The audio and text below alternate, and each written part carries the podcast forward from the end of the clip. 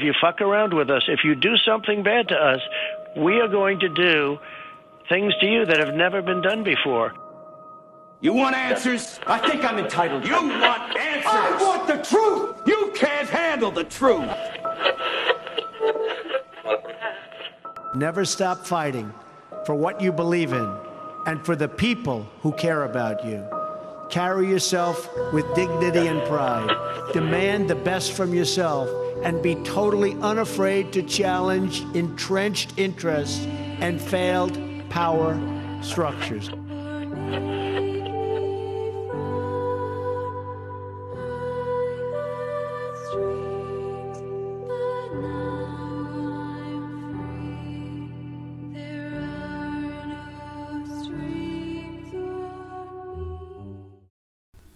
Hi everybody, welcome back. This is episode 7 and I am joined by Abe again in this specific. This is just literally us talking about all sorts of different subjects that you might resonate with, from religion to Starseeds to Operation Paperclip, Mockingbird, the brainwashing, the Matrix, essentially, and the universe. So it's going to be a cool one. There's a little bit of a snippet from Abe's friend, which is going to be added in here, which is just amazing. And you'll definitely resonate, a few of you. So before I begin, I want to remind everyone that it's much better if we all are together in this from a perspective of this is shit, this is really difficult, this is painful, because it is. But we can do it.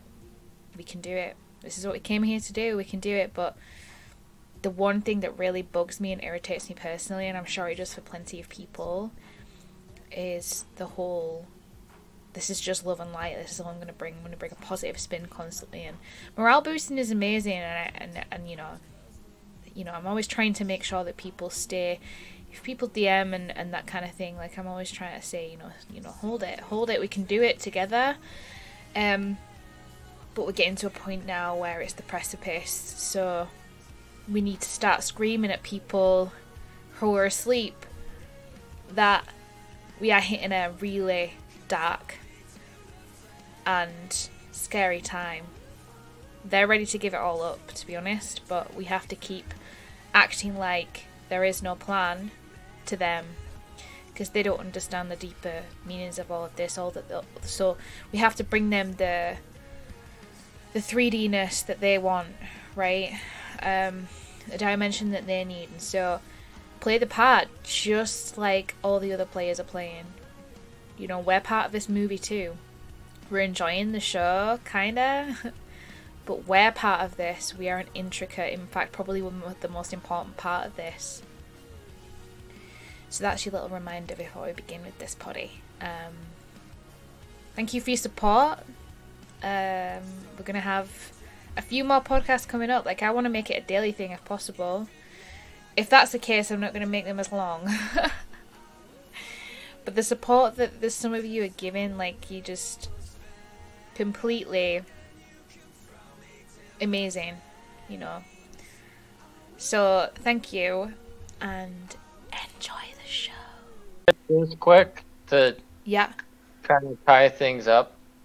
So my understanding is that us Homo sapiens, where we are today, have been through an extensive evolution process that's taken potentially millions of years to get us to where we are right now.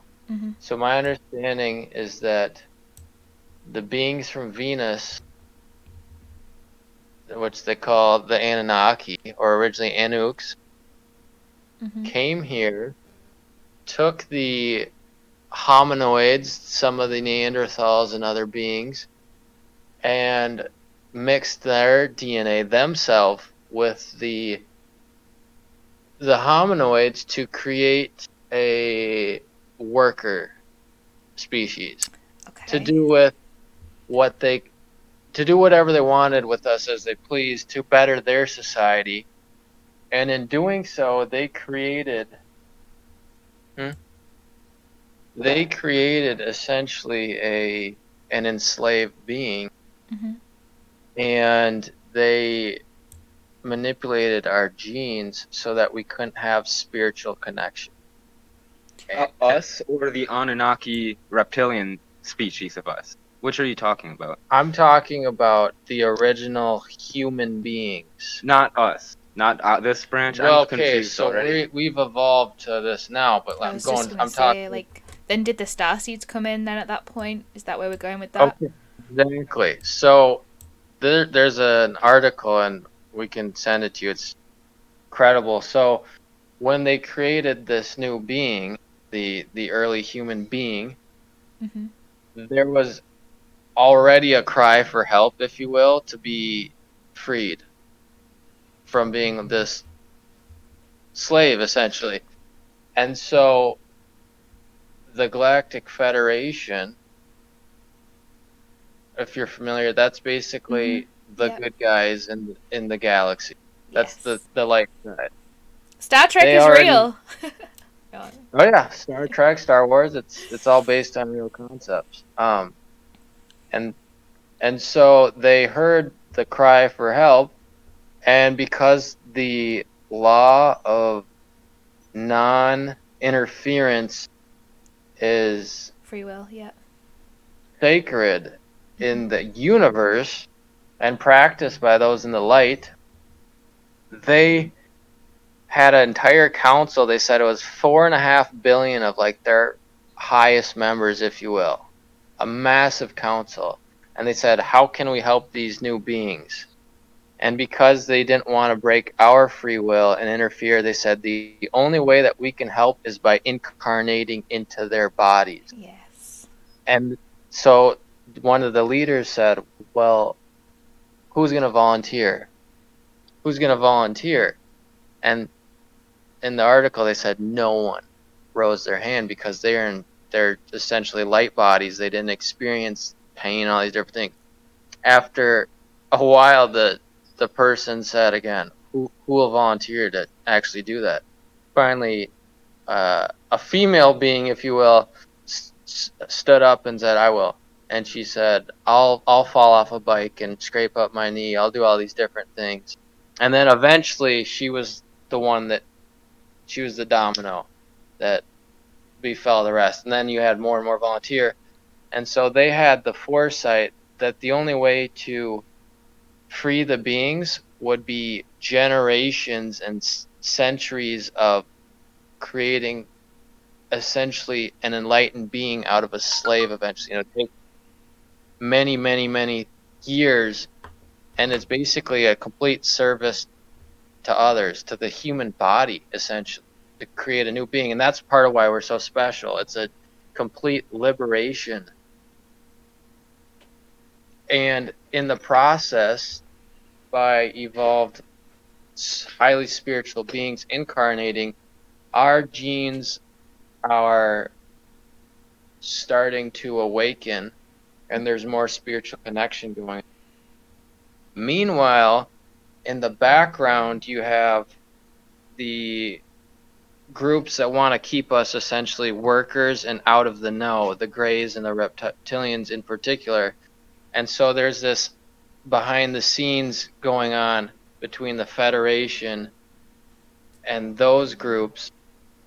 One is trying to liberate us, and one is trying to keep us enslaved, and there's friction, and that's how we grow, is actually the friction of the two. My understanding, the moon was essentially a former planet. It was hollowed out, and they say this is common amongst other planets, including Nibiru, which some reptilian species, that was their home planet. Mm-hmm. And the moon was hollowed out and basically became a craft, a starship. Right. And they incorporated technology into the planet, which is why it was able to move, basically, and also to stay within the Earth rather statically. and it continuously is facing the Earth, and they say we can't really see the backside, and this is supposedly doesn't happen elsewhere within the the cosmic bodies. And so the moon caused great floods and wiped out some of the early species that were here, some of them being way more advanced than we are today, potentially giants, potentially Lemurians, Atlanteans. That I think there's different discussions about, but the moon today, to my understanding, depends on which dimension we're in. So let's say we're in the third dimension. You're talking about a physical structure. Potentially, in reality, the moon's multidimensional. That's probably the best way to, and that's how it can transport itself. But at one level, it's physical, and there's, to my understanding, like antennas and all kinds of electrical transmission to alter us, to signal us, but also to communicate them out in the solar system. But the Greys and the harvesting of human souls even is a interesting concept that many people buy into. So essentially there's an energy barrier around the Earth, and the Galactic Federation created it as a safety net so that other beings couldn't get here, right, and we could evolve on our own, but also so that we could not escape essentially the Anunnaki, because they were like kindergartners with extremely dangerous weapons, which they did on Mars. Took out their own civilization there. And so it was a bubble. And through this entire process of humans growing and evolving and being genetically modified to be docile yet productive in the ways they wanted to, has led us to where we are today, and people are finally, the Great Awakening kind of deal is going on. Yeah. And people, the Great Remembering, right? We're starting to remember our past lives, the history of Earth. We're starting to remember how energy works, our spiritual side. The human, this is the coolest thing. The human body is starting to become one of the most incredible that I'm aware of within the galaxy, because of no one's had this happen, to become a slave essentially to an enlightened spiritual, high level spiritual being that's a combination of so many species. Through the process of the reptilians mixing them with the hominoids, they've grabbed other beings from different planets that were more spiritual, and they mixed. They're constantly hybridizing us. Right. And testing out different subspecies, if you will. And so you resonate with the Arcturians? Yeah. Are you psychic? Or did Gabe tell you that? Gabe told me. Damn it, I was going to play along with it. It's like, whoa, what's going on? I'd already got goosebumps when you were talking about volunteers. I was like, whoa, my spirit resonated with that. And then when you said that, I was like, what? He is very psychic, but that was me. I think that I should say, really volunteered to go back through that stage of dimension, like whatever dimension or density we're living in. We went back to the third dimension, and we have to relive this karma and experience, and we have remnants of knowledge ingrained in us somehow spiritually, or we have our ancestors living higher above that are helping us. But I don't know if we can get off the planet until we fulfill our job. Like we basically put us back down to second grade, took away our memories, and we have to work back up to graduation. Wow. Maybe, I don't know. Yeah, and when people, not many people say it, in terms of the Bible bashing people, but when we say, you know, God works through man, that's literally exactly what is happening. Like, absolutely. Yeah. And to touch back on what Gabe was just saying there, most of the time, to my understanding, every time you are going to incarnate into a planet, including Earth, most of the time you are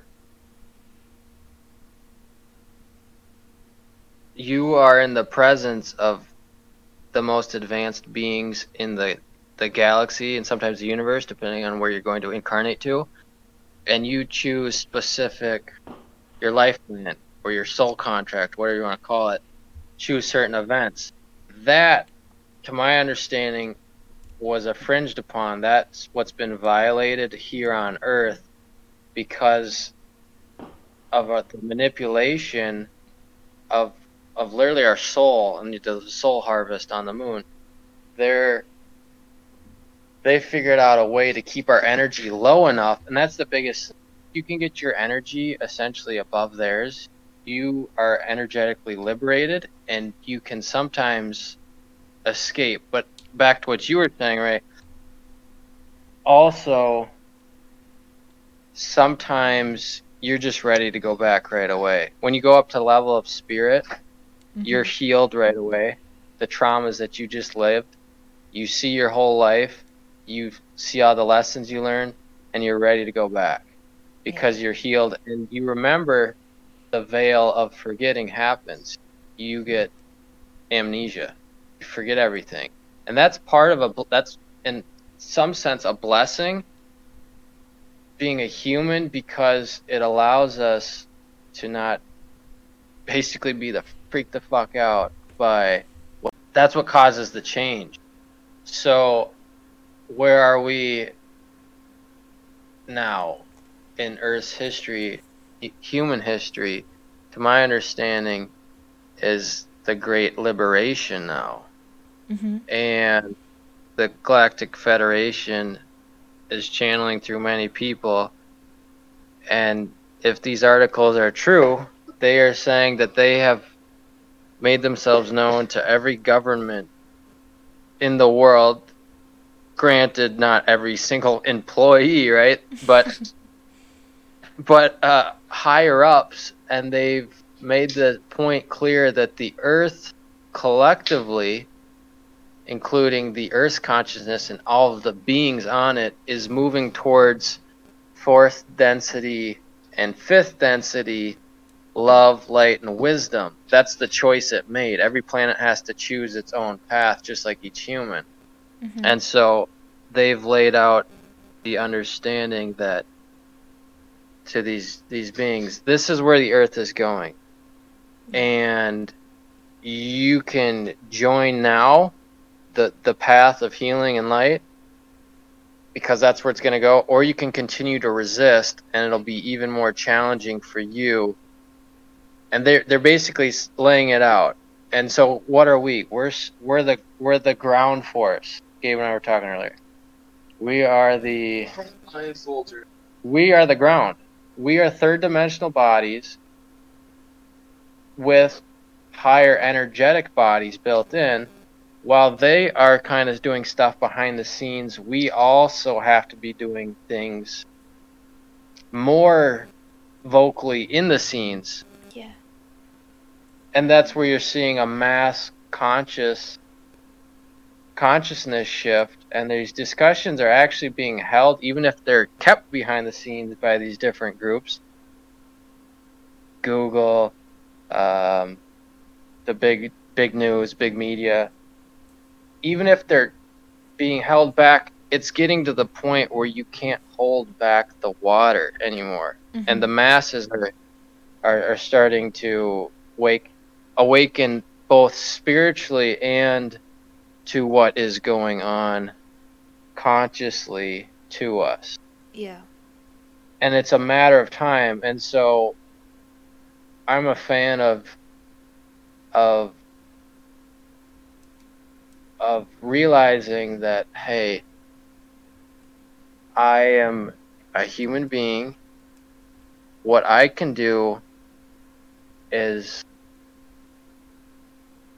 take care of myself, lead by example, offer certain things, but it's going to take a collective approach. And that's what's cool about this podcast is it's like little molecules, and you pick up other molecules and you're resonating at a different level. Mm-hmm. Mm-hmm. Raising your vibration. I like that.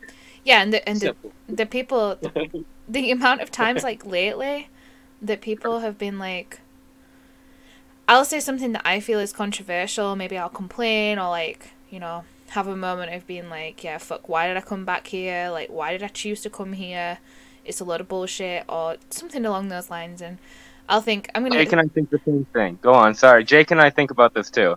And then I'm like, oh, if I put that out there, are people going to be like, oh, what the fuck, and I'll get hit? Anyway, I do it anyway. And do you know the amount of people that are like, 100 or fire emoji or like, yeah, I'm feeling this, and I'm like, oh, I'm so glad I said it, because then so many more people can resonate. And the thing is, I think there's like the side of, just like there's a side of the light workers that are like, only love and light exists, no darkness exists, there's no duality, like it's just love and light.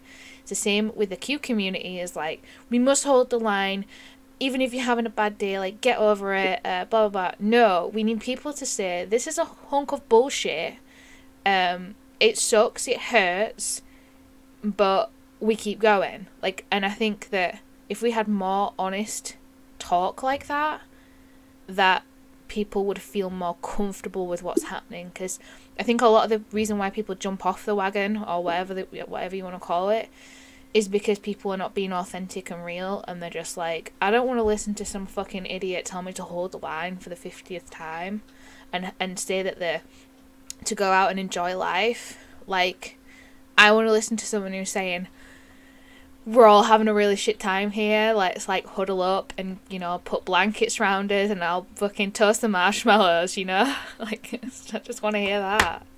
Fucking annoying. I like it. I like that perspective. Yeah, like, it's a little bit like how they've used the COVID thing propaganda of, we're in this together. Today, when my mum was really upset today. She thinks she's not going to see our American family ever again. And like, I was stood there and I was saying, like, every time you cry, she didn't understand what I was talking about. Every time you cry, a reptilian is happy. Like, stop crying. If you smile, they go hungry. Like, just you know, just. And I said, like, I don't want to say we're in this together, but we are. So our version of this is, we're in this together. Like, I know it's the same words, but it's a completely different mindset. But yeah, it's hard. People have to know it's hard. It's like just when I used to tell my clients when I was being a coach, like, losing weight is hard, becoming fit and changing your lifestyle is hard, but it's fucking worth it. It's the same thing every single time. But being a human shouldn't be hard. They've made it hard, you know, with all the bullshit. And I'm rambling now, but yesterday I was like, as soon as you just realize, no matter where you're at on the political spectrum or whatever, as soon as you realize that there are people that are actually forcing you to be depressed and forcing you to work this life of all hours for fake fucking money, for stress and debt, as soon as you realise that they're doing it on purpose and it's not just the way it is, that's when you can fight back, because you realise that there's a resistance there, whereas most people are just living their life thinking that there's not this thing to resist against, they just have to do it, it's just the way it's supposed to be. Do you know what I mean? Well said. I think that there are two ways to wake up. One is that you discover how beautiful the world is, and humanity and nature, and how it's all interconnected. And then there's another way that some people hit after the first one, that we should not, we are such beautiful human beings that we should be way farther ahead. Why are we still suffering with this bullshit? And that's the moment you've realized there are things that we don't understand manipulating all of society on Earth. Mm-hmm. And that's when I got pissed. That's when it really triggered me, because I've realized that it wasn't no fluke. It wasn't a fluke. It wasn't an accident. This was scripted, planned, and people are being held down on purpose by, I mean, we know they're reptilians, but most people would just say financial elitists or something, globalists. Mm-hmm. But yeah, it should make people angry and want to fight back against it. Not necessarily violently, but at least with information and words and support and love and hard times and good times. I don't know. Yeah. No, I totally agree with you. So I was just looking at the Great Awakening map, right? Oh, no. Yeah. Well, there was that. I was looking at that, but there was something that I was going to bring up before, but I didn't have a chance to. I found this article about aliens from Mars sent a secret message to Nikola Tesla, but Men in Black hid it. And I'm like, is this a satire website? Is this a joke? But I don't think it is. I think it's real. Well, it's obviously, like, conspiracy theorists have said. But obviously, like, there's been different people over history that people have said, you know, have been contacted by. They even say that the Pleiadians were part of the writing of the Constitution with the Founding Fathers as well. I would believe that, yeah. But it says, I mean, I haven't read it. I've read it all the way through. But it would make sense because he was, you know, the one with the amazing technology. And then there was the whole battery as well, the, like, 100-year-old battery that could last, like, fucking forever, that they've obviously don't want us to know about because they can't put a meter on it. So, yeah, I just thought that was interesting when I was looking up about the moon and the Greys, but I didn't find too much apart from was it Alex Collier? Sorry, what? Alex Collier. Hold on. I'm clicking. Apollo 11 astronauts saw aliens on the moon.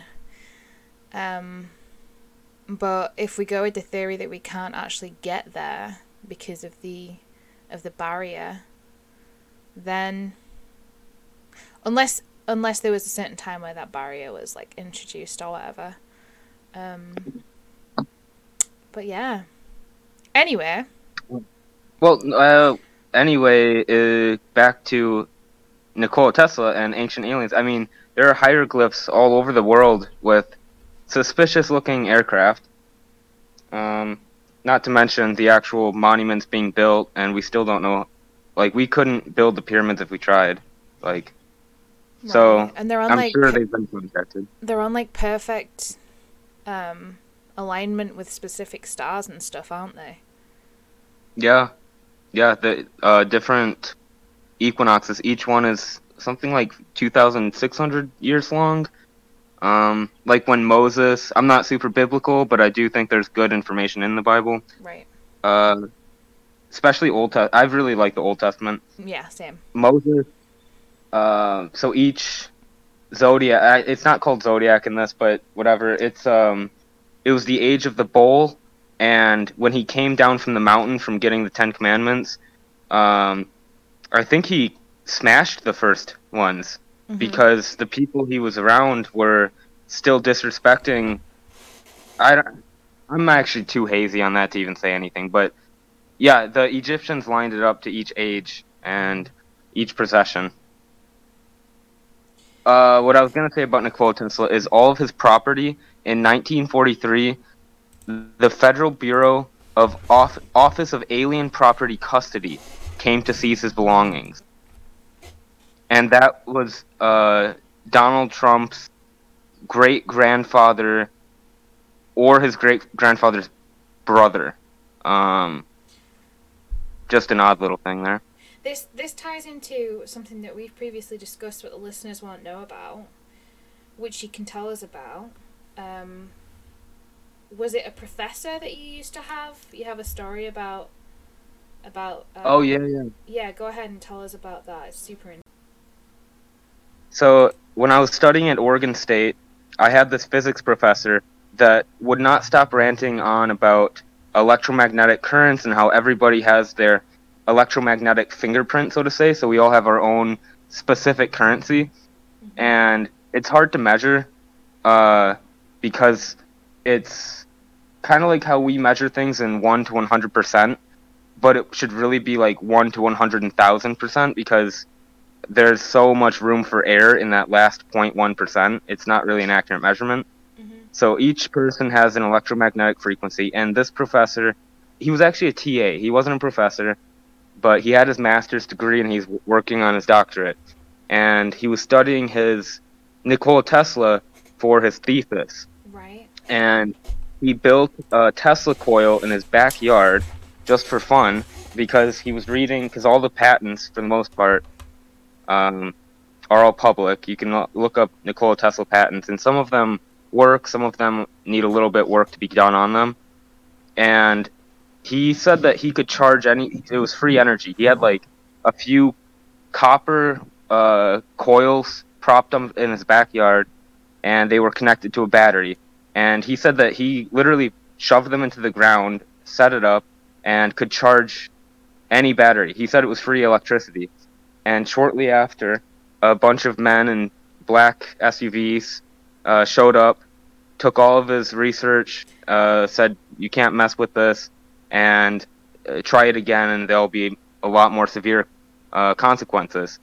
He didn't tell us this part, but he hinted at it that, like, we probably would never see him again if he kept researching, or at least publicly talking about it. And this wasn't in the classroom, because this is off topic, but we'd, after physics class, we'd go out back and smoke a joint and talk about the universe. And so it was in that smaller group that he was hanging out with, and he kind of told us, like, yeah, this happened. And he was clearly shaken up about it. And he said all of his thesis documents were gone, and he had to start from scratch an entire new subject. I don't know what happened to him. I don't know, to be honest. But it was a real scary thing, because all of us were interested. Like, he was a really charismatic person who had a lot to say about it, and we were all looking up Nikola Tesla. And, yeah. So I wonder, how would they have found out? Do you think that it was just general communication? I don't know, that someone told someone, or someone saw something and told someone, or do you think literally maybe even they've got this, I guess, other beings that can pick up on different frequencies, and that maybe hit a frequency and they were like, right, okay, we need to go sort that out. I don't know. That sounds a bit out there and weird, but... Well, kind of. I'll start with saying that there was a military base on campus, and there was a HAARP research agency in the downtown area. Mm-hmm. And I would guess that everyone's... At this point, I think it's safe to say that there is a file with every single person on it, and depending on who you meet and what you talk about and keywords you say, I'm guessing it's all recorded. Mm-hmm. And depending on who you talk to and what's recorded, you'll move up on that watch list. And that he was probably pretty far up there, especially being a TA at Oregon State. And I would guess that he was already on their radar, and when he crossed the line, they said, okay, enough's enough. And mm-hmm. What you're saying about other beings picking up on those frequencies, are you talking about good beings or maybe beings of a darker nature? The ones that want to hide that, yeah, they don't want that getting out, which is darker ones. Yeah. I'm no matter what happened, if there are other beings working with the U.S. government, specifically CIA, I'm sure they would have been involved in a case like this.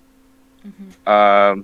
He didn't talk about that. He said a bunch of men in suits and kind of like Men in Black sounding people, but he didn't say anything about their appearance seeming non-human. Yeah, but they can look very human. They can look extremely human, I suppose. He said they all looked almost identical. Right, yeah. Clones, drones. Yeah. Maybe. Yeah, could be. Maybe.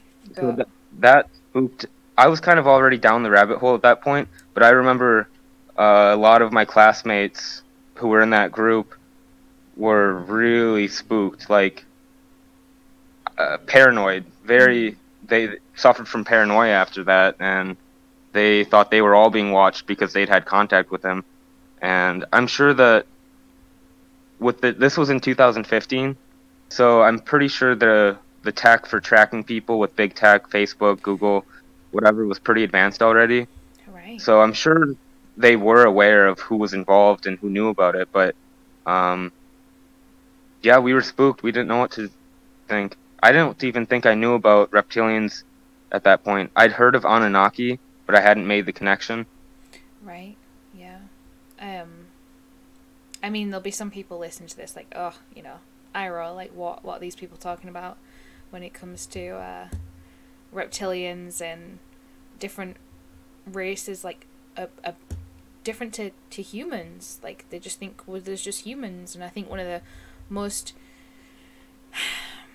frustrating thing that I see, and I've posted about this before in meme form, is people who are very open-minded, but when it comes to something like this, they still shut down. Like, they display cognitive dissonance, just like a person who, you know, is completely asleep does, and still thinks coronavirus is going to kill everybody. Right.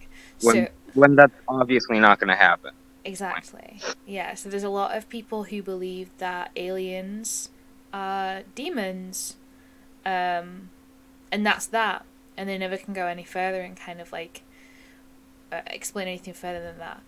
And that's fine. That's fine, because that's their belief. But what's frustrating is that there definitely isn't anything further than the Earth, us, and that's it.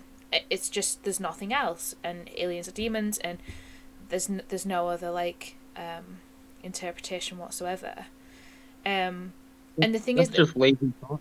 Why would they think that? I mean, that's just putting a block on their own imagination to start trying to figure out what more is out there.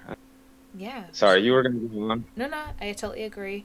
And so when we're talking about it, it's not like there definitely is this, you know, this specific race of,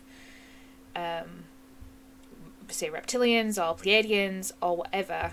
We're just saying that it's not out of the realm of possibility, whereas they're saying it's impossible, and that's, you know, two completely different things. And at this moment in time, if you start to live your life in terms of, I don't know anything, and I'm a sponge, and I'll take in all of the information that I need to take in and discern for myself, like, that's the best place to be. But if you're still stuck in that, I don't want to believe that there's anything further. Not even, I don't want to believe that. I don't even want to consider that.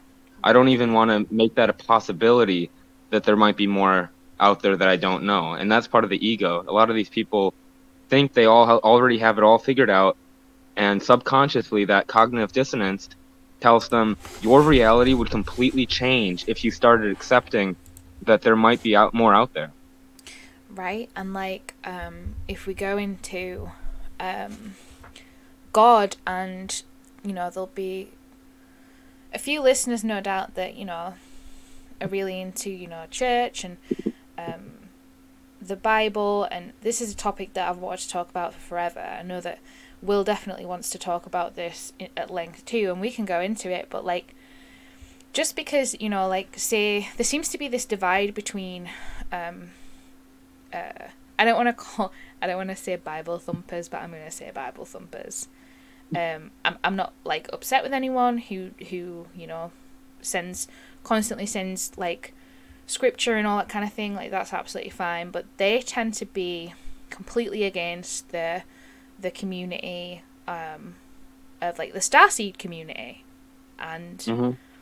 what they don't seem to recognize is that we believe that the creator, God, who made the entire universe, and created us and everything that goes in the theory of like starseeds, they don't think that the two can be together. They think that we just, I don't know actually what they think. I probably need to ask them, but it seems to me that they feel like we don't necessarily believe in God like they believe in God, and we do.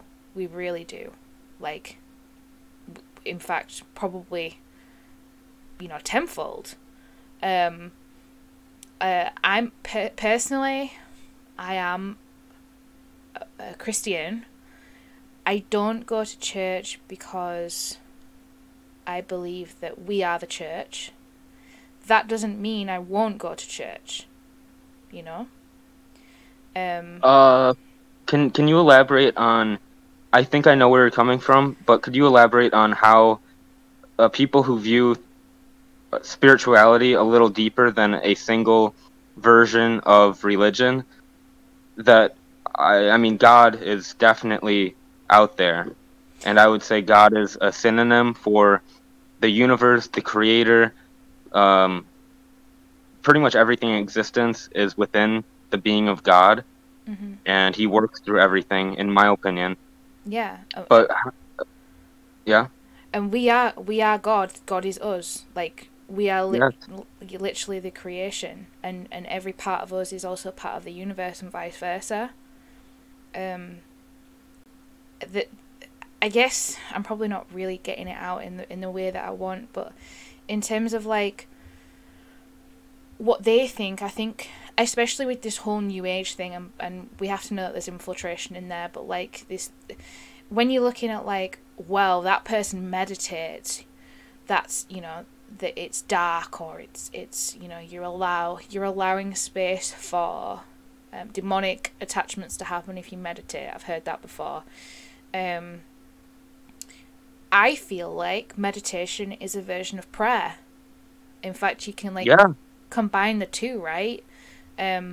What's happened is that the powers that be, the dark forces, have manipulated prayer, and those that have grown up in a very it's different here. Like church to you guys is a big thing in the US. I mean, over here, obviously in the UK, we still are a Christian country, but not in the same way that you guys are. Like, I've been to church over there, and I loved it. Like, I absolutely loved it. We went on Christmas Eve, and it was beautiful, and it was just before COVID, even though I think I had COVID at the time, but it was just before COVID, and they were like, you know, turn around and tell a stranger that, you know, Merry Christmas, and give them a cuddle, and it was just the nicest thing ever. Like, it was just beautiful, and I loved the community of it. Yeah. And I think it's a good, close community that supports each other.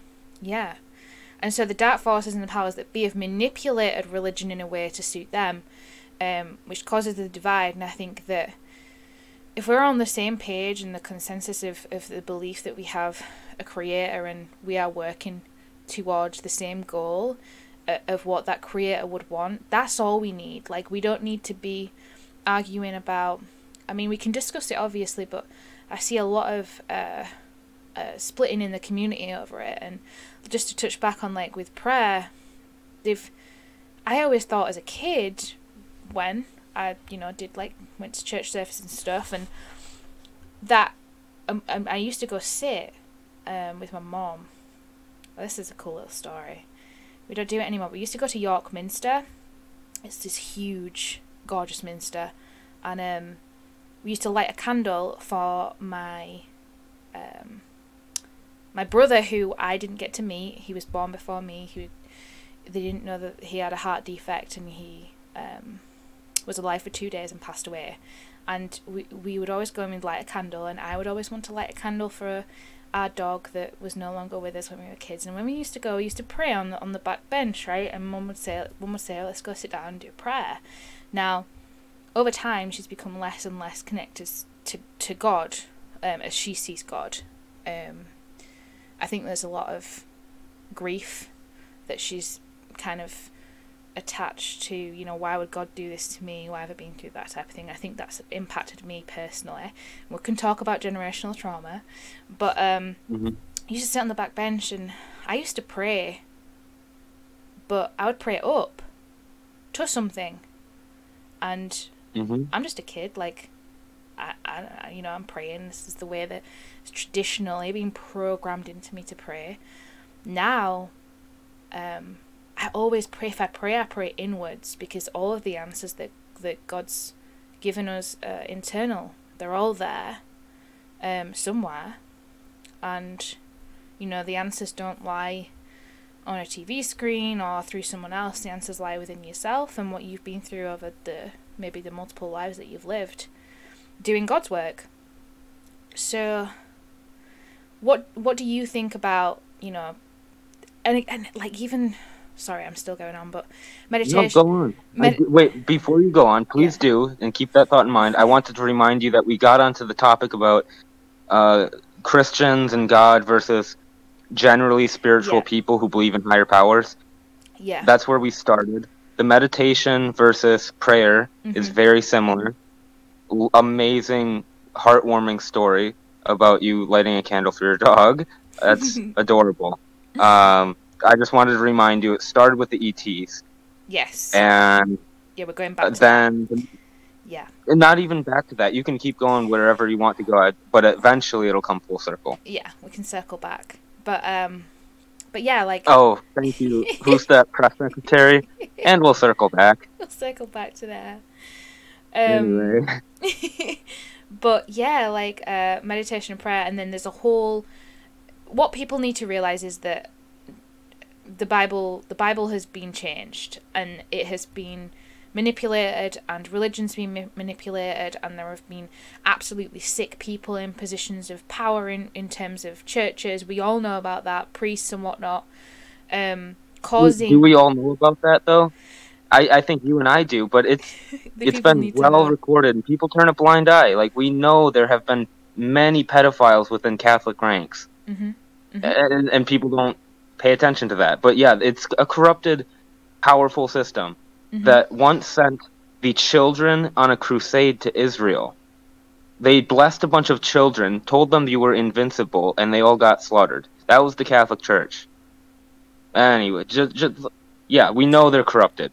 That's not a question. Yeah, because then you got, obviously, with the Vatican, and so many people do turn a blind eye. You're completely right. And it's this way that these forces, they prey on people's vulnerability, and they then take heed, you know, hold of these positions in those places. You've got like the confession boxes and all that kind of thing, and making humans feel like they're guilty all the time, and then they're taken advantage of by these sickos which are in these positions, and all of the things that we know about schools, you know, not just public schools, but like, you know, Catholic school. Exactly. The abuse that's gone on there. But yeah, these things have been manipulated. Now, that doesn't mean you're a bad person if you read the Bible and, you know, you go to church every week, and you... that doesn't make you a bad person at all, but it's worth sitting down and thinking, okay, is this interpretation of what I believe my interpretation, or is it being drummed and programmed into me so that I never think about which is what's happening, never think about any other possibility, which goes back to like ETs, right? And ETs are demons, and that's that. Well, what if you know, there are, just like in this world, evil and good, and that runs across the other potential, you know, ETs, that there's not just the Earth. I don't know, obviously there's not just the Earth, but in terms of like existence on planets and whatnot, and universes within universes and all that kind of thing, like it's infinite. The whole thing is infinite. But just because you believe that there are other potential ETs, that doesn't mean that you are a heathen and you don't believe in God. In fact, no. It means that there's more chance that God's created even more than what we already think we know, if that makes sense. But you take the reins now, because I think. It's the whole universe. I mean, we're kind of naive to think that we're the... Remember the geocentric theory before Galileo said, no, I think the sun's probably the center of the solar system? Mm. People used to think the entire everything revolved around Earth. And the same concept, like, we might be considered by some people crazy for even talking about ETs or different dimensions now, but I guarantee in 10 years, 20 years, maybe even a couple years, they're going to look back, especially in 500 years. 500 years, they're going to be looking back at conversations like this, saying, wow, these people were demonized for trying to speak the truth just because they figured out a little bit more about what was going on. And not only that, they recognized they don't have all the answers, and they kept looking for more. Mm-hmm. I want to take these people seriously, and I haven't heard that argument that ETs are demons. I haven't talked to any really hardcore Catholics. I grew up Lutheran, and we're very low-key. We're centered on Christianity and basically community, like the classic potlucks and whatnot. Mm-hmm. So they were all pretty open-minded, and ETs never even came up. Like, everybody would kind of shrug, like, yeah, there might be something more out there. So I've never heard that comparison. That's very strange to me. But it sounds like they just want to put... they want to build a wall around their own little reality and keep it there, mm-hmm. and not want to let anything else in. Yeah, because, like, just as an example, if you had a theory about anything... for me personally, if someone had a theory about anything, I'd be like, oh, okay. Like, they could stand there and be like, I actually have 5 heads on a Sunday. You don't see me on a Sunday, but I have 5 heads. I'd be like, oh, okay. Well, you know, you sound a bit crazy, but I mean, it's not out of the, well, it probably is out of the realm of possibility. If they had the Pfizer jab, maybe they do. But, oh, yeah. Do you know what I mean? Like, my mindset is, okay, well. Let's consider it. Let's check out all the... Let's see what's here. Yeah. It might not be true, but I'm not going to discard it. But I've seen so many people just be like, even when I used to post certain things, there's this gorgeous artwork of I think it's an Arcturian holding a human and like just embracing a hug, and yeah, that got a lot of backlash. Like, it's like you're blasphemous for that or something, and it's like we're all on the same road here. Like, we all want to do good, and just because I have a different idea of where I came from, because that's the other thing, we need to get on to reincarnation, because that also, which is the religion that believes in it's Buddhism, right? Buddhism, yeah, sorry. Buddhism, Hinduism too. Okay, yeah, and Hinduism have multiple gods, right? Is it 6 gods? Yeah, I think it's 84. No, it's a lot. It's a lot, but they do have their main ones. I mean, Krishna and Vishnu and that other one, Garnashu or something. And like, what if, you know, there is just one truth of all of it? They've done an amazing job at making all of these different divisions. Like, even within, like, not even the main religions, the other ones, the little divisions of, like, Mormons and... I can't think of any other ones off the top of my head now. Judaism... Islam, you got the main ones, and then you've got, like, within Christianity, you've got, like, unless it's completely different, I don't know, but just looking at, like, Jesus, etc., you've got, like, Jehovah's Witnesses and, like, Mormons and other different little subgroups of that. And, you know, my next door neighbour was a Jehovah's Witness. They were always round, and my mum used to. Oh my god! My mum used to tell me how, like, you know, they don't They don't have blood transfusions or something like that.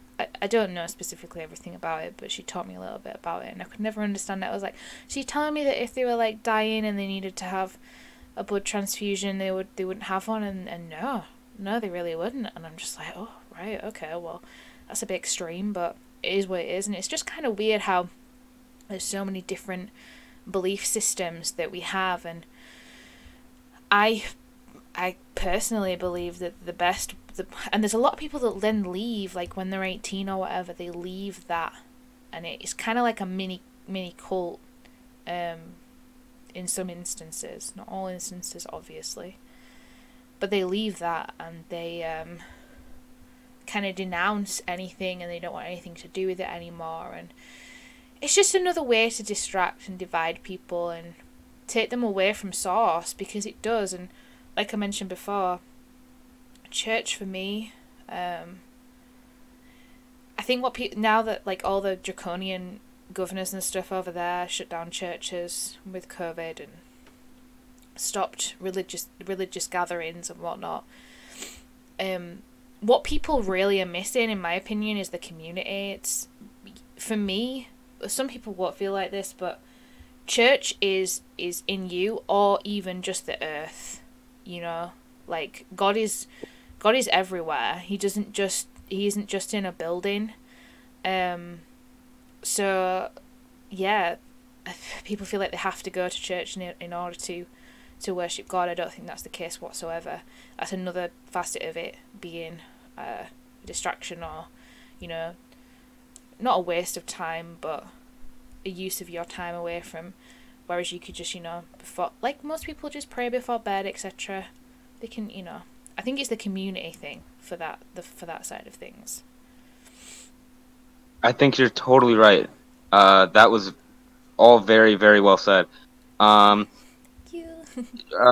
for the benefit of the conversation, in between, because you touched upon at least 10 different topics, and we don't have to focus on each one, but all of them are important.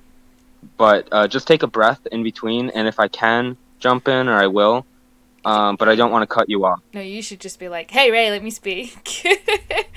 But I did want to talk about the Hinduism and Egyptian also. They had 42 gods that had... So when you have that many, it was more of... When they talked about a god, same thing with the Greeks and the Romans, or the Norse, that god was an embodiment of a combination of emotions. And emotion is an odd thing that all humans... I mean, if we're talking about demons or angels, negative... I mean, if you're having love or hate, those are different types of emotions that embody different types of energy. And personally, I believe energy is multidimensional, so it could be coming from lower dimensions or higher dimensions. And the way they viewed that, so if somebody was in anger or ready for war, like ready to fight, in Greek it would be Ares. Or if it was wisdom and contemplation and strategical negotiation, it'd be Athena, the goddess of wisdom and war. And so they weren't wrong. I think they did believe in higher powers, even beyond those gods, because they had Kronos, who was the god of time. Where am I going with this? Basically, all religions have something to add to it.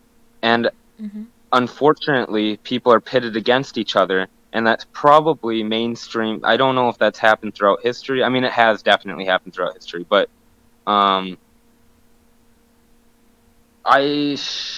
I think every religion has something valuable to add, right? And if the focus is on unity as a species and as any in the entire universe, not just our own planet, but species uniting universally, and that's the focus, and people recognize that God is everything, and God wants to create things for us to enjoy and challenge us and to learn. I don't know. We have more uniting factors than we have things to argue about. And we just focus on these dumb things like, was Jesus the real Messiah? Or was it, who's that guy, the Methodist? Or Jehovah, or that guy in Mormonism? Anyway, we just focus on the small things, and it's stupid at this point. Like, And when you said tenfold, now I'm going on a tangent. When you said that's people cool. who aren't completely devout to Christianity and Christianity alone, and they don't want to consider aliens or anything past this world, the reason I would say that people that are spiritual in general have the upper hand is because they aren't going to discriminate your religion. They just want to see where you're at in the progress of growth and realization. And they're not going to hate on somebody for having or coming from a different religion. But if I meet somebody who is from another religion, I'll just kind of ask them what to believe and if they've considered this. And I don't think anything less of them. But we have a lot of people, immigrants from Somalia here in where I live. And I don't care. I mean, as long as they're peaceful, it's not an issue for me. And we have great conversation. But they really look down on me for saying I'm Christian. And then they immediately try converting me. Whereas I don't try converting them to anything. I just say, well, have you considered this or that? And they usually shut down. And it's too bad. Yeah. So I'd say that's why spiritual people are tenfold more, just has a little bit more depth, a little more room for growth. Yeah, I agree with you. And there's not a lot of religious discussion anymore as well, which is interesting to know. Like, there's a lot of Muslims that live in the UK, and I don't really ever recollect many people sitting down and having a conversation about their beliefs with one another, or it's always just been a way to divide one another. Like, they believe this, they believe that, and there's no middle ground, there's no coming together and talking to one another. And I think that's just what they, you know, it's another part of the programming. I agree. And have you heard the phrase in a bar, you don't talk two things, politics and religion? Have you heard that phrase? No. In America, it's a really typical phrase. Two things you never bring up in a bar, politics and religion. And it pisses me off because the founding fathers literally just talked politics and religion while getting drunk at a pub. And that's how they figured out what was wrong and what was right. Look what we're doing. And now we're pretty much do that. We must be the reincarnated versions, because this is all we ever do. Yeah, seriously. No kidding. Cheers if you've got something. Cheers. Yeah, cheers. But yeah, it's too bad. We're restricted. And where else are you? Because then we're compartmentalized into our church communities or religious communities, mm-hmm. where you're in an echo chamber of people who share the same beliefs. And where else? You don't talk about it at work. That's the workplace. And you got to keep it professional. Got to get the job done. Don't want work tension. So where else do you talk about it? I mean, it's socializing at events. And now people shut down and they don't want to be challenged to think. Sad. Right, yeah. And then, you know, you go out and you go out and try and socialize. The music's too loud to even have a decent conversation most of the time. So yeah, like, it's definitely just another part of it.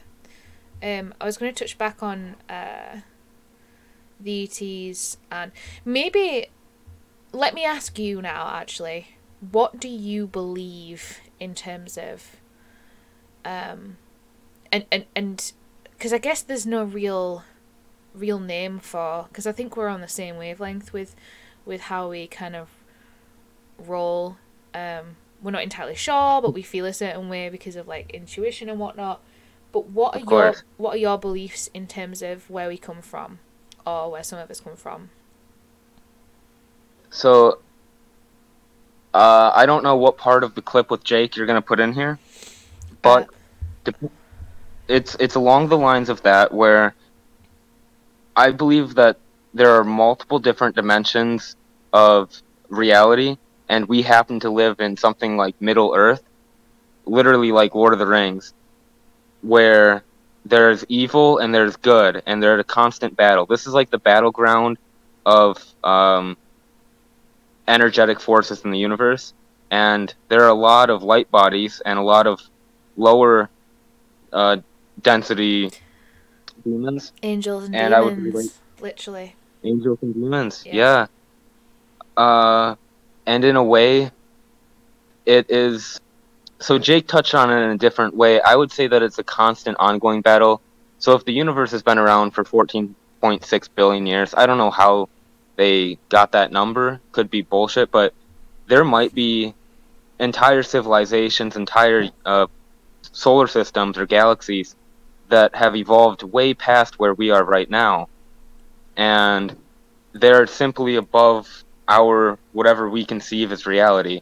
And that's what I think most people consider aliens. There are probably other third-dimensional aliens on other solar systems, but just like us, we don't necessarily have the means to travel through space to get to them and meet up. So, so my viewpoint on aliens is that Earth is quite the battlefield spiritually, and people are reincarnated from different parts of the galaxy or the solar system. Probably galaxy, I think. Like the Pleiadians, the Arcturians, the clan from the Orion cluster. And they have goals and or even tasks to complete here. And then there are other beings that are stuck in this third dimension who have evolved technologically but not spiritually. So they haven't risen to this higher light body form, like right. 5th, 6th dimension, and because they're stuck here and they don't have, like the Greys or the Reptilians. I think that the Reptilians and the Greys have stunted their own growth and grown so much technologically that they're shunned from the spiritual community galactically, and that they just want to keep control of their little third dimension here on Earth. And maybe other planets, because they can't evolve. They're not willing to evolve spiritually into love and light. And the third chakra, or third density, is right before you get to the heart. And you have to pass the heart chakra to reach higher densities. And that's why they say the fourth density. I'm probably talking gibberish to a lot of people listening. Sounds amazing to me, but go on. The heart chakra is the hardest and most difficult because you need to love yourself and your neighbor, and even through hardships. Mm-hmm. But after the fourth chakra, it gets into the nice light realm of the 5th dimension and beyond. And so ETs, aliens, some of them are physical. Like the Pleiadians, I would consider myself somehow connected to the Pleiadian group. And the Pleiadian group is traditionally blonde hair, tall, pretty fair-skinned, and that's exactly what I am. I'm Scandinavian through and through. So if there was a soul body connected to whatever reincarnation I'm connected to, that's where I feel most drawn. Mm-hmm. And about actual aliens in this dimension, like let's say you actually see an alien, supposedly it's really difficult for them to go to lower densities because they do live at a higher energy frequency in general, and this is a world filled with angels and demons. I mean, this is a battlefield spiritually of manipulation, greed, lust, I mean, it's also love and life and growth and development. So it's a real division between the two, and it's a constant battle for each individual to work through the darkness and find the light. And that's why I think it's a training ground. Mm-hmm. Oh, so religion, back to religion tying into this. Well, religion. Oh, yeah. Let me just jump in with one thing. My belief about I know a lot of people take heaven and hell as literal, like a place that you go, and it's so weird because it actually kind of ties together. So for me, heaven and hell is a mindset. There'll be definitely certain points of my life where I've lived through the hell part. Now I'm definitely living in the heaven part because of what I've done with myself internally. But I also think that with the whole karmic debt type thing and the way you live your life and the karma that you bring, when you do, and this goes to when you die, you go to heaven or hell for eternity, which I Can't See. There was a real, I can't remember her name now, but a really good lady on Journey to Truth, and she was like, you're just going to sit on a harp or on a cloud, and no, that's not what God would want you to do, like, you're going to come back, right? And say you did an amazing job in each life, in the life you just lived, you come back. It's difficult because of all the programming that happens, but you're more likely going to live a life where your mindset is going to be more towards heaven, right? Because of that intuition that you bring with you in your next life. If you've had an absolutely horrendous life, and I mean in terms of like you're a criminal or you've made really poor life choices, you've not done a lot of work on yourself, you may reincarnate, or you've not woken up or whatever. You've got the capability to wake up, but you haven't yet, because I'm sure there's a lot of Starseeds that volunteered to come here, where they're still working on that. I don't know though. But you come back and you bring a shitload of karmic debt with you, and you're living in hell, and so I've never really put it into words before, but like that's how I feel it is with the whole, you know, yin yang type of duality, heaven and hell, and that's how you feel. Like heaven and hell is literally on the earth right now. It's not somewhere else. Like it's how you live your life and how you are to be. But I do think it extends past that to your next life. But that was me jumping in there. So go ahead with. No, you're not jumping in at all. Consider heaven and hell, next life reincarnation. God is probably going to put you in the next life to give you the opportunity to learn and grow. He's not going to put you in a crap situation to fail. He's going to give you tough challenges to continue your growth and evolution and overcome those past karmic debt. Yeah, I totally agree. So if we look at it like that, it is completely different to what most people think. You know, like a lot of devout Christians believe, like I've just said, that you go to a place when you die, but that's it. Like they never look past the, yeah, you do go to a place when you die, and it's your next life. It's not you completely gone, and that's it. And I definitely think that there's like imprints of you of that life left in the universe in certain different places, obviously, but. That's one of the biggest rabbit holes. It's not even a rabbit hole. About reincarnation, made really simple. Yeah. Let's say I grew up in the middle of the Congo in my past life, and it was tough. There were massacres, there were killings, there was little law, hard to get water. It was a really tough life. But I maintained my faith and my love, and I lived a really good life in a really tough space. And so maybe I'd worked myself up to a place like being very privileged, being a white American born in a very good area. And he's, in my mind, he's giving me the opportunity of saying, hey, you worked your ass off. This is your next reincarnation. Mm-hmm. So you have the opportunity to use all the hardships you've lived in that past one to do good in the world. This is your opportunity. And some people don't take that opportunity. And some people take advantage of what they've been given. And that's their own choice. And that's part of it. Maybe they don't wake up.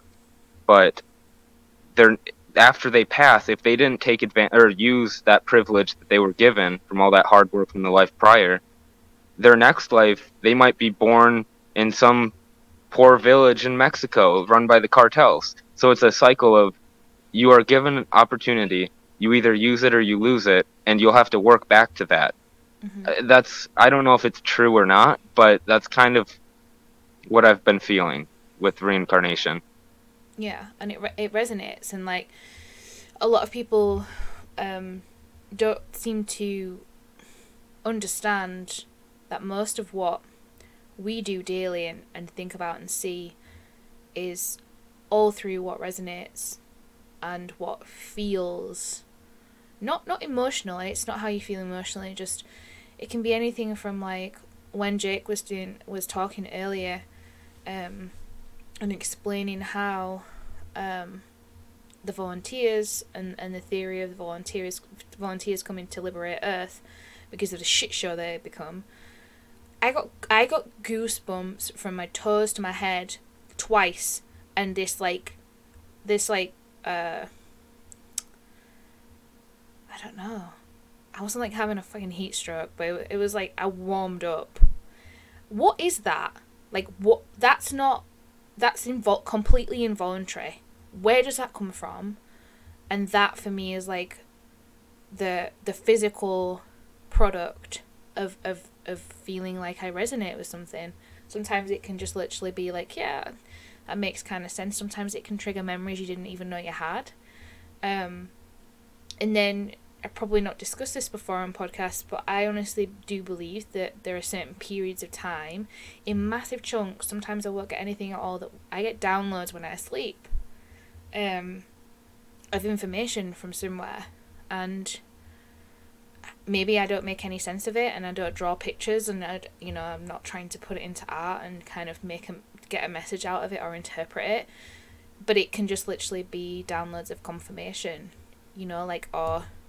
that I'm on the right track. And I don't know where they're coming from, but they're there. Definitely be more in tune with that. And what's funny is that, like, if you'd have asked me about all of this kind of stuff that I'm talking about now, I feel like I resonate with, if you'd have asked me this like 5-6 years ago, I would have been like, you sound fucking insane, what are you talking about? So it's definitely, but that was when I was like super programmed, stuck in that peer pressured to be programmed kind of sense. Do you remember a year later, though, when you started really waking up and you'd talk about this thing, or all of this, and people would... There's different levels to waking up, I guess. Sometimes it's spiritual, sometimes it's to government corruption. But do you remember people looking at you like, this girl's gone off the deep end?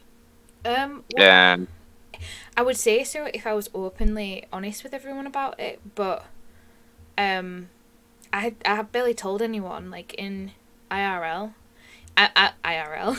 I'm a big loner, so like, but that's also why I realised when I awakened that I do better on my own, because I don't need the stress of normies and people not understanding me. That's why you guys are so important to me.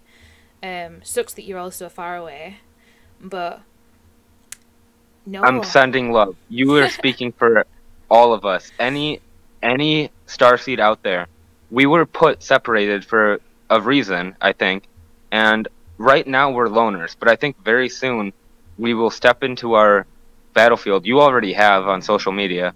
You're killing it. So you are doing there's this a podcast, moment in though, time having these conversations, though. You're doing it too. You're doing it every day.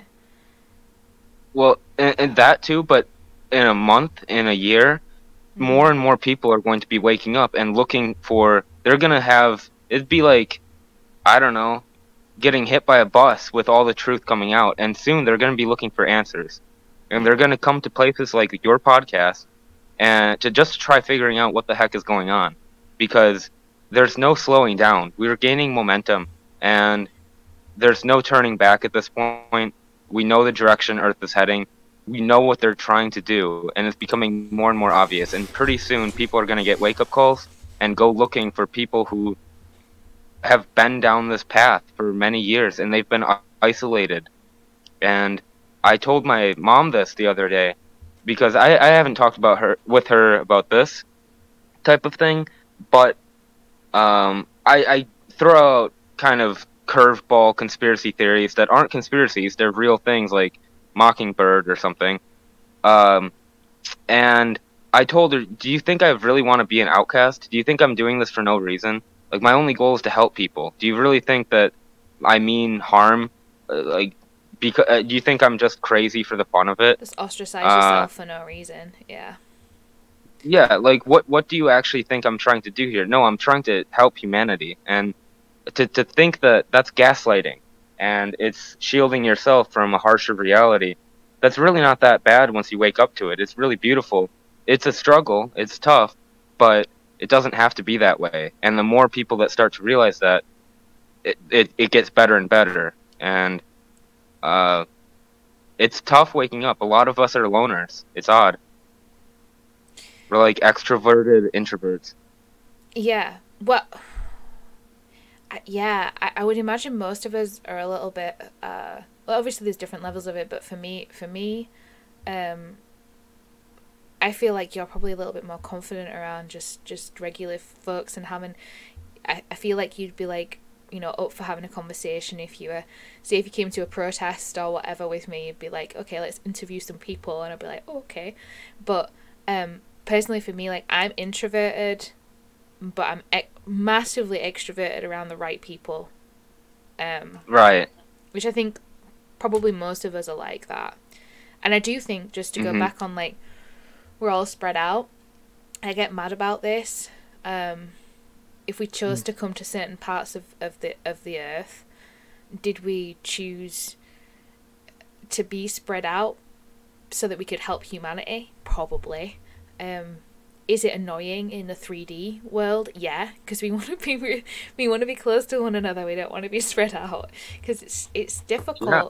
And like, I guess what most people don't realize is that the human experience is that of emotion, big bouts of emotion, and that we have to feel emotion. And they've done this amazing job, getting back into like big pharma now, but amazing job of pushing these drugs on us, these antidepressant drugs, which almost everybody takes. Like, I know it's UK that bad too, so bad. Where everybody's on medication. So when I was diagnosed with depression at 16, they couldn't give me any until I was 17, and then they did straight away, and then. This is a really weird thing because I was not awake then whatsoever. I was in this like huge dump of depression, but they gave me Prozac. It's fluoxetine in the UK, but they gave me Prozac and they said it'll take 6 weeks to kick in and it'll take 6 weeks to kick in and I think I took it for like a month maybe. And maybe like 4 or 5 weeks in, I said, I don't want to take this because, and that's young, like, that was a young decision for me to make. I don't want to depend on it. I don't want to live a life where I depend on medication to make me happy. Now, did I deal with the issues underlying? Probably not, because I still was in the midst of completely not understanding how life works. But who or what gave me that message? Because it wasn't my parents, it wasn't my friends who weren't there for me, it wasn't the doctors. Who or what told me? It wasn't the TV. It was, you know, do you know what I mean? Like, all of the programming was against me to say, take the medication, take it, it'll fix you. But I one day I said, I'm not taking this. Now, when I think back and talking about it now, because I've not talked about it in such a long time, I'm like, holy, wow, something obviously happened there, which was outside of anything regular. Like, that seems completely out there. But yeah, there was something bigger than me that told me, no, you know, don't do it, don't take it. I think there's been a lot of that now, and I think back to my life, like a lot of resistance from somewhere else, I don't know where it's coming from, that has led me on the right track. Because just to go on to, you know, how people might think you're crazy or whatever, what do you gain out of it and all of that? When people might think that of you, well, we kind of think we're crazy too. Don't you feel like that sometimes? Oh my gosh, yeah.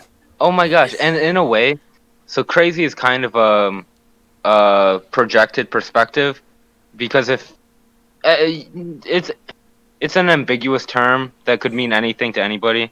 Like, if somebody told me the Earth is flat, I'm not against that idea, but I do think it's crazy. Like, I would hear them out, but I don't agree with it, and I think it's kind of crazy to think about it like that. Yeah. So crazy, yeah, I view myself as crazy to a lot of people, but I do trust my own sanity, and I trust my ability to, even if I was crazy, even if I was, I know that I have a loving heart, I care for people, I don't want to hurt anybody, and I will do the best I can for both myself and the people around me. And if I'm crazy and I have weird thoughts like the earth is flat, fine. Is that so bad? I mean, I'm still going to treat people well, and I'm going to do the best I can in society. So, at the end of the day, yeah. I'm just laughing because I know that there'll be people listening to this that the flat earth believers. Shout out to you guys. But it's just funny. I'm not even against it. Go for it, guys. Yeah. Like, prove it. Prove it, and I'm all in. Right. The proof I've seen is bullshit. But I'm not against the theory. There's no real proof that the Earth is a globe either, though. And, like, I'm not a flat earther, by the way, Abe. Like, not at all. Even if you were, I wouldn't, I mean... No, I know. I don't... Yeah. I just... But, you'll be the same as me. I don't think it's important. It's like when you were talking about we're so distracted on this stupid shit.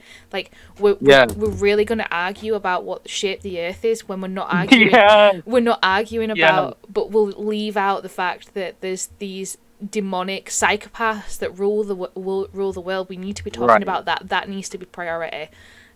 Right. And I think flat Earth, no matter what you believe about it, it was definitely hijacked at some point to be again another distraction and get people off topic about who the real enemy is, and it's worked really well.